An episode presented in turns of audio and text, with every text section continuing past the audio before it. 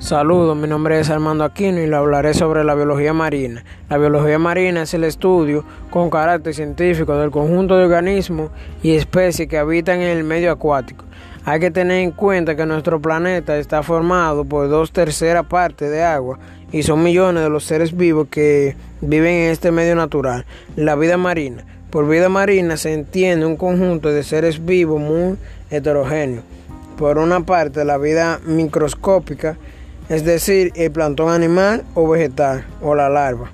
También existen algas y plantas, animales invertebrados como la medusa, calamares o estrella de mar.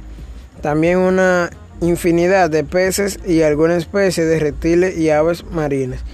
La biología marina es una disciplina que está asociada con muy diversas actividades y sectores.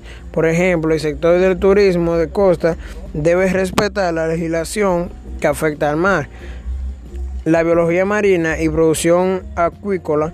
En el mar existen sistemas de cultivo relacionados con especies diversas, como la almeja, ostras o mejillones. Estos cultivos están sustituyendo paulatinamente a la cultura pesquera tradicionales.